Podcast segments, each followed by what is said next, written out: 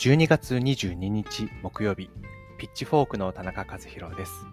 この番組ピッチフォークは海外のアグリフードテックに関するニュースについて5分でゆるく解説する番組です。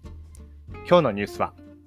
エンドウ豆などの新品種開発を行うエクイノム社が46億円の資金調達を実施し、R&D を加速です。はい。というわけで、ゆるく解説していきたいというふうに思いますけれども、このエクイノムという会社はですね、ギル・シャレフさんという方が2012年に創業した、えスタートアップになります。でスタートアップの内容としましては、植物の品種開発を行う研究開発型のスタートアップだということで、あのこれまたですね、前回ご紹介をさせていただいたミツバチテックの B ヒーローと同じということで、あのイスラエルと米国に拠点を持っている会社ということのようです。このギルさんはですね、もともと植物遺伝学の PhD をお持ちの方で、ビル・モランという種苗会社で働いていた経験もあるということで、そこでですね、遺伝子組み換えに頼らなくとも栄養価を的確に上げることができる独自のアルゴリズムを開発したということで、スタートアップを立ち上げることにしたそうです。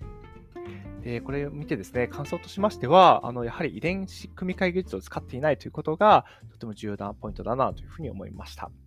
で、この遺伝子組み換え技術を使わずに、どうやって 高速に駆使をしながら栄養価も上げていくかということが非常に難しいんですよね。どうしても植物の時間軸に合わせていかないといけないということで、あの一般的な一年草の植物の場合、年に1回しかチャレンジができないというような、そんな話になってしまうということです。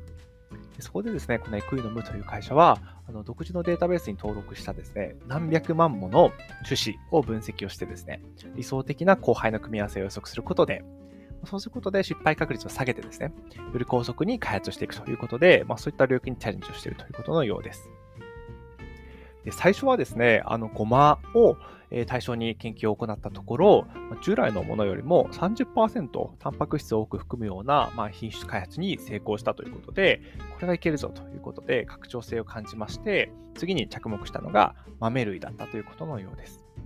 でこの豆類はですね、まあ、タンパク質源としても、まあ、人類にとっても大変重要なものなんですけれども、実は今までは動物の餌としての品種開発はたくさんされてきたんだけれども、人間向けに開発できる余地がもっとあるんじゃないかなというふうに思って、この、えー、エクイノムという会社はこの領域にまずは特化してみようということでやっているということのようです。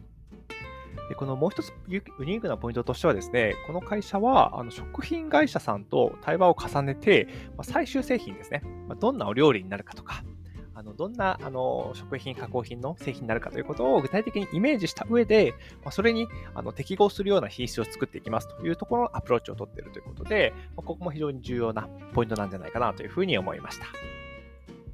で今回ですね、資金調達を行ったということで、35 million ですので、まあ、今のレートで日本円に換算して、えー、46億円くらいですね、の資金調達を行って、この分野をあとどんどん加速させていくということで、とても楽しみなスタートアップだなというふうに思いました。